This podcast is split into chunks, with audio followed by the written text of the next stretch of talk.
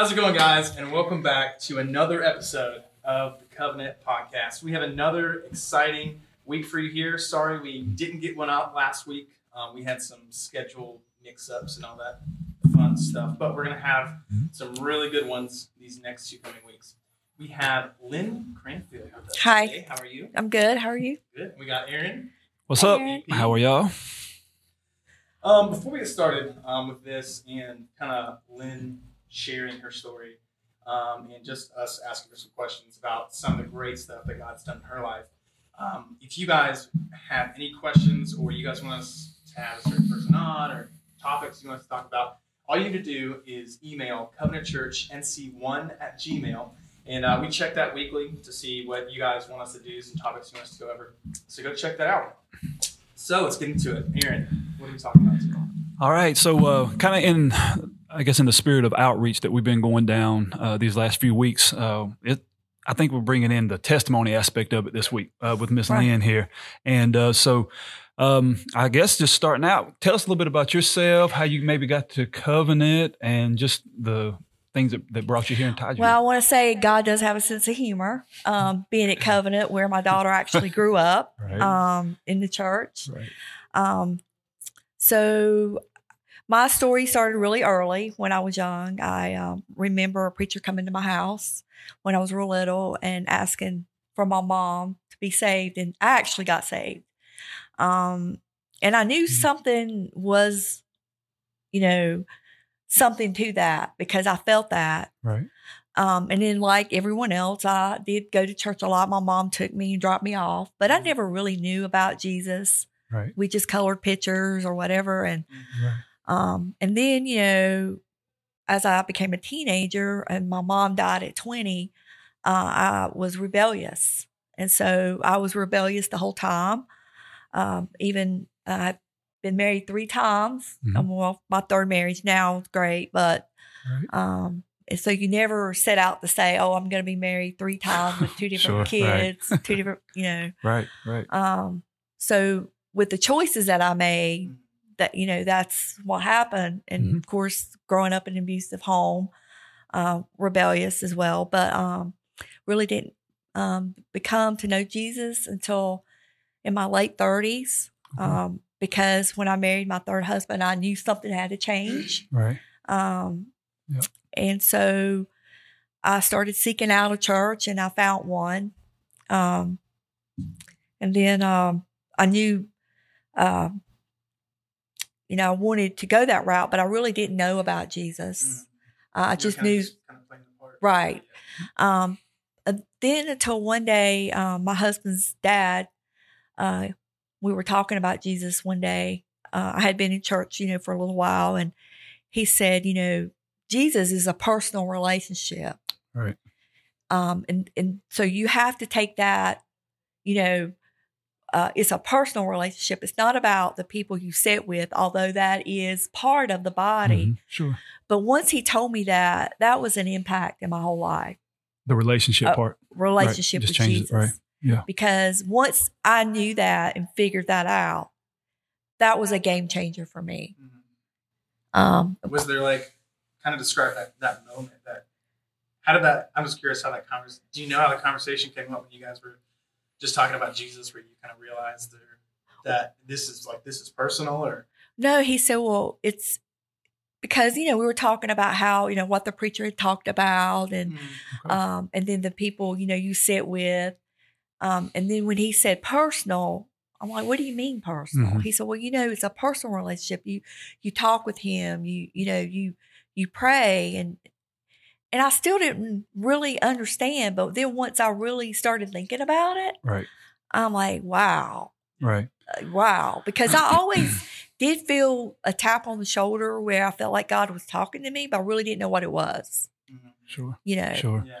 A lot of people deal with that. I'm sorry. Go ahead. I think a lot of people still have that idea of God being on the other side of the clouds. It's almost the, he's there when we need him, but if not, he's not, it's not intertwined in our everyday. And right. I know Ryan's getting ready to go with something, but my question would be, maybe you can tie in after if he's got a comment on it too, but I think, and that may be it, most in my experience in talking to other believers in my life and other people, that you hear a testimony, there was like an aha moment. Mm-hmm. There was that time when it was something major. From I've got my story when there was a time that, because I grew up in church my whole life, mm-hmm. but was that your aha moment, or would you say like later on there was something later maybe that grabbed and took you to a different level, or maybe? Well, I had seen evidence of God, mm-hmm. but I really didn't understand it, and I knew God was chasing me, mm-hmm. but I felt like I had nothing to offer because, you know, you name it, I've been through it. The only mm-hmm. thing I haven't been through is I haven't been homeless, mm-hmm. but I've been close to it. Yeah. Wow. I've had a lot of things happen in my life. Yeah. I've, you know, contemplating suicide. I've had an abortion. And I'm not proud of it, but I knew God forgives me. Right. And I feel like I want to help someone. Yeah. So I'm hoping my testimony will help someone. But that was an aha moment for me, because when I figured out it was personal, when he told me that, mm-hmm. because when I look back, I seen at one point during my first, you know, earlier years, I had to pay car insurance, mm-hmm. and I didn't have the money to pay the car insurance. And then I got something in the mail and it said it was paid.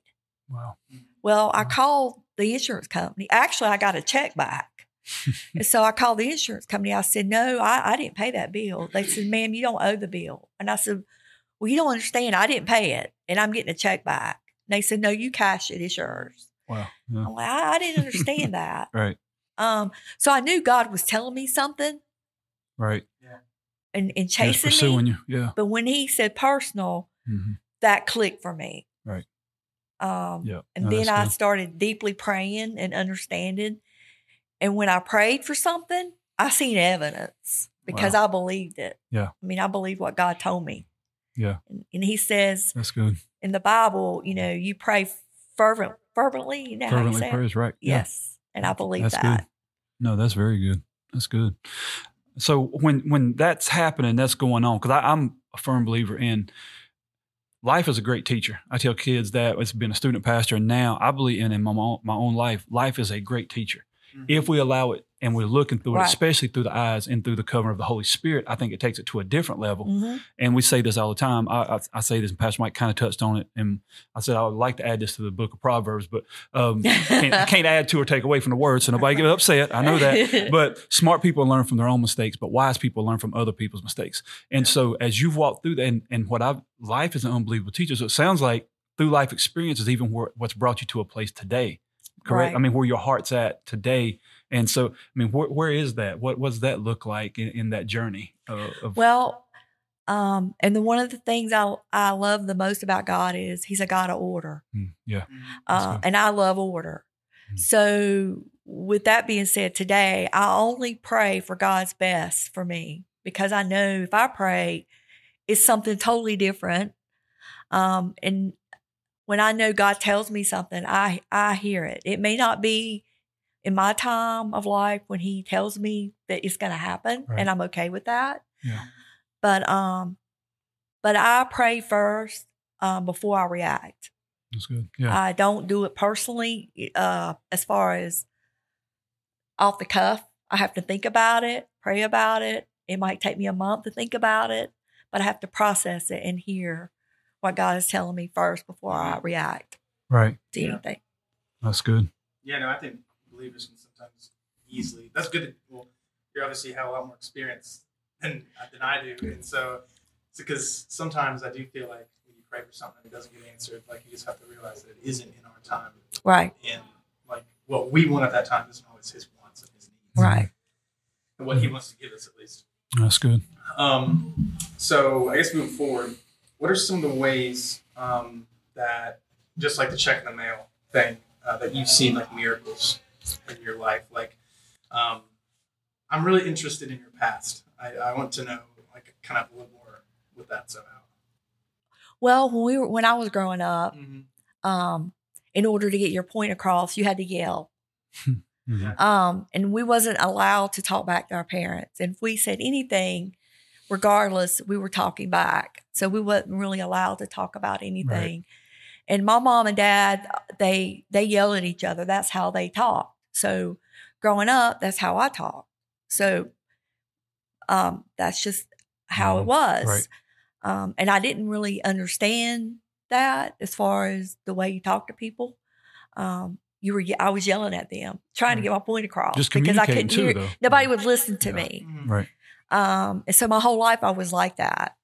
Yeah. Even in my third marriage. Right. That's why I knew something had to change. Right. Right. Because I was like starting an argument when I would yell back. Mm-hmm. But that I wasn't really starting an argument. In my mind, that was the way I was okay to talk. So I know that that come across as wrath. Mm-hmm. Like I was mad about something. And deep down, I guess I really was because I couldn't get nobody to hear me. So I had to yell. Right. Right. So I've just, and since God is a God of order, I've learned not to react and to tone it down when I try to talk. So now, you know, even with my granddaughter, I tell my daughter, it's okay for her to talk. And even if she yells, that's fine. Let her talk her piece out. Right. And then you can correct on how she says it. Right. You know. Right. So. That's good. That's good. Now, so if when looking at your family, looking at Stacey being your daughter and the changes that have happened there, have y'all discussed those type things? I mean, you know, as far as with her and how that has, I think the transition that each of y'all have had over the course of the last few years is amazing to me, and what this relationship with the Lord has meant. I wouldn't have thought that because I see the fruit of your relationship with the Lord. Has that been something that y'all worked together in? Has the Lord just brought it together at the same time? Or how has that happened? Well, no, when I was young, I mean, when I was going through my rebellions, and then my second husband who was abusive, Stacey went to live with her dad because I couldn't control what went on in the house. Right. Right. So her and I, relationship has always been somewhat good. Right. But we've had our differences as far as mom and daughter. I mean, a daughter and mom not getting along? I can't believe that. Well, we've always got along. Right. But I've been out of the picture a good bit. I got you. Right. So, and it's amazing how I even got to Lincoln then. Mm-hmm. Just touch on that. Yeah. I always wanted to be where she was. Mm-hmm. And I was living in Charlotte. Okay. So I told my husband, I said, I want to move to Lincoln. I'm having a grandbaby and I want to live there. And he said, well, no, we're not moving to Lincoln. You can forget that. Mm-hmm. I said, okay. I smiled deep down and I knew we were coming because I told God that was the desire of my heart. And that I want to be here with my grandbaby. And so he's like, no, you just forget it. And we would drive up here and he was like, no, it's not happening. And then he saw a house up here and he's like, oh, wow. Because somebody told him about a house. Right. And so we started looking. And, you know, as time went on, I got here. Mm-hmm. Mm-hmm. So I knew we were coming. Right. I knew. Right. But my and Stacey's relationship is amazing. Mm-hmm. We have a story just on that. Sure. And she does listen to me somewhat when I talk to her about Ella, some of my experiences, and she's appreciated that. Sure. It's just been great to see that transformation. I mean, it really has. And to not knowing the whole background, but to hear even today and a little bit, God's mercy and grace is just, it's overwhelming sometimes. I'm sure you guys know that, but that's really cool. That's really good. When you were kind of talking about when you first got saved, you felt like you weren't worthy or you failed God. What would you tell someone how to go through that process of saying, okay, even though I've done this and this, I am enough, God still loves me. How would you tell someone or give some advice about that? Well, I mean, because I always thought everyone else was perfect and not me, because you don't hear people's stories. Right. But after I started reading the Bible and started to understand God picks ordinary people to do extraordinary things. Right. I'm like, well, maybe I could be one of those, you know, maybe I could help someone out with what I've been through, you know, with the divorces and, you know, things that I've been through with, you know, contemplating suicide and, you know, abortions and things that I only, you know, I I just know that God has forgiven me. And I know that, you know, even his disciples did not do the right things always. Right. So I felt like since he picks, ordinary people. Yeah. I felt like that he has wiped my slate clean and I am worthy. Yeah, why not me? I am worthy. That's it. That's really good. So if you were going to tell somebody maybe two or three things to pick themselves up out of that unworthiness feeling, you know, what were maybe through, I don't know, maybe not. Well, there's definite, a light at the end of the tunnel for everything.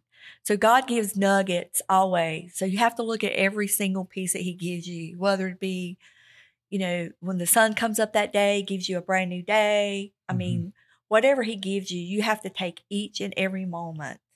So there's obviously a reason that we go through these things. Of course, most of them are by choice, but we have to go through something to get to where we need to be, to shape, mold us in life.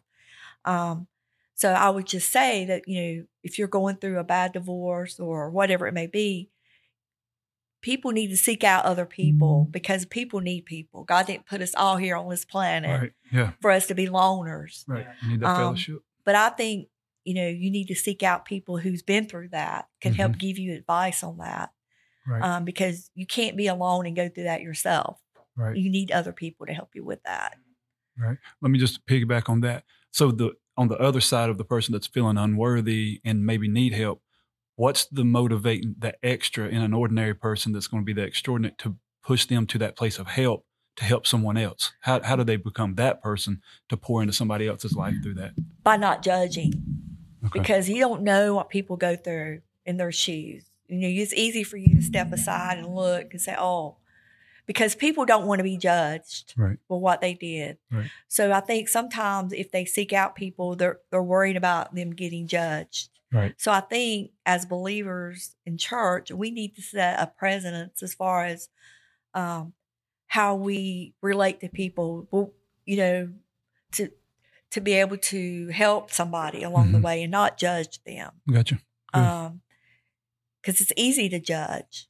Very right. But I just think that we, as a people, need to set a presence for that in the body because they, you know, people need us. Right. No, that's good. That's good. That's good. What you got next, Ryan? You up? Coming down to the last two here. Okay. We kind of went over this already. What is one piece of advice you would give to someone struggling in their faith? Maybe kind of where you were at before you kind of had that aha moment or that moment where you're like, okay, yeah, I am worthy and everything like that. What, this can kind of be like a little ending advice type thing what is one piece of advice you would give to someone struggling with their faith? Well, I would say for me, it's about learning to motivate what God has for you for your best, because no one else has your back like God does. Mm-hmm. I mean, you know, and I don't understand how people live without hope. Right. God is hope. Right. And even if you're struggling, you know, you have to find a way to understand that God is for you. Yeah, you know, and to give you that nugget to be able to get up every day.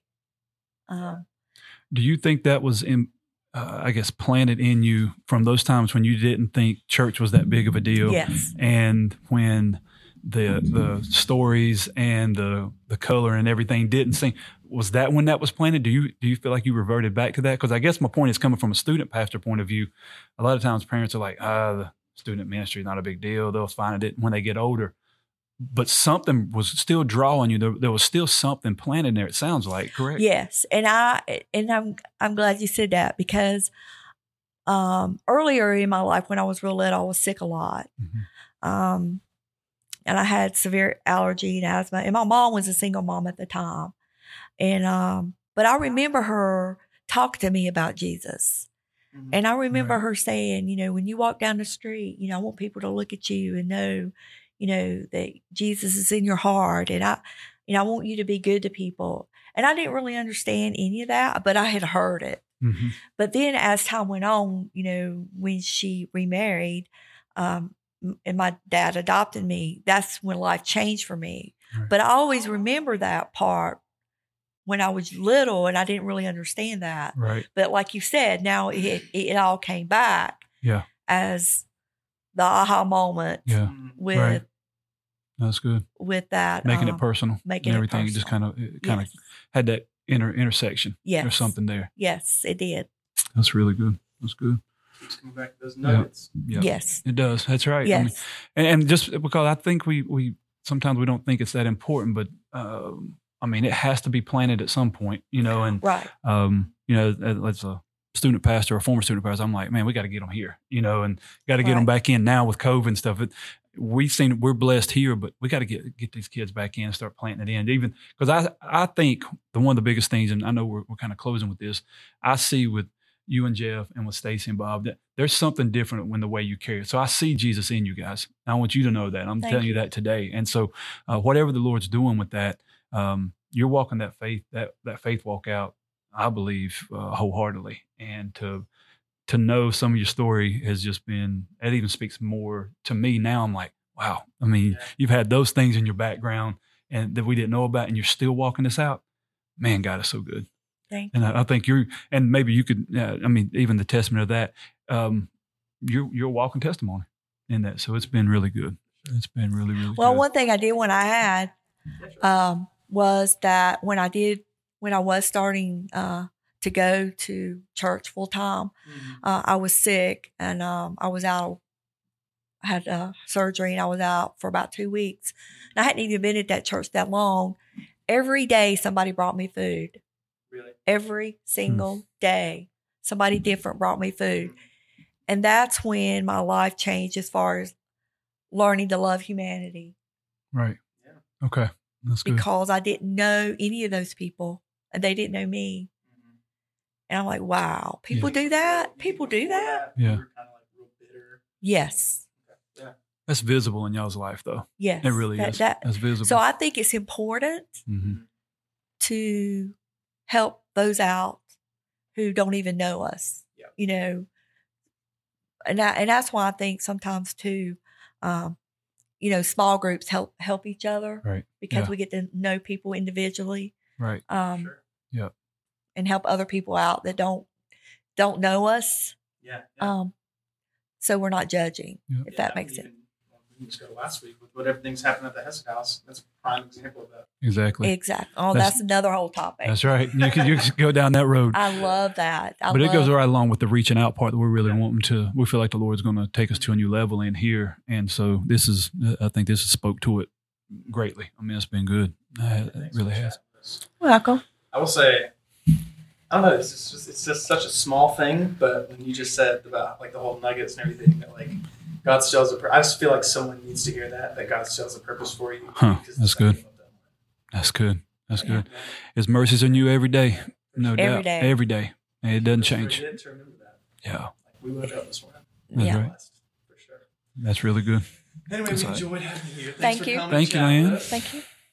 Guys, we will see you next week. See you.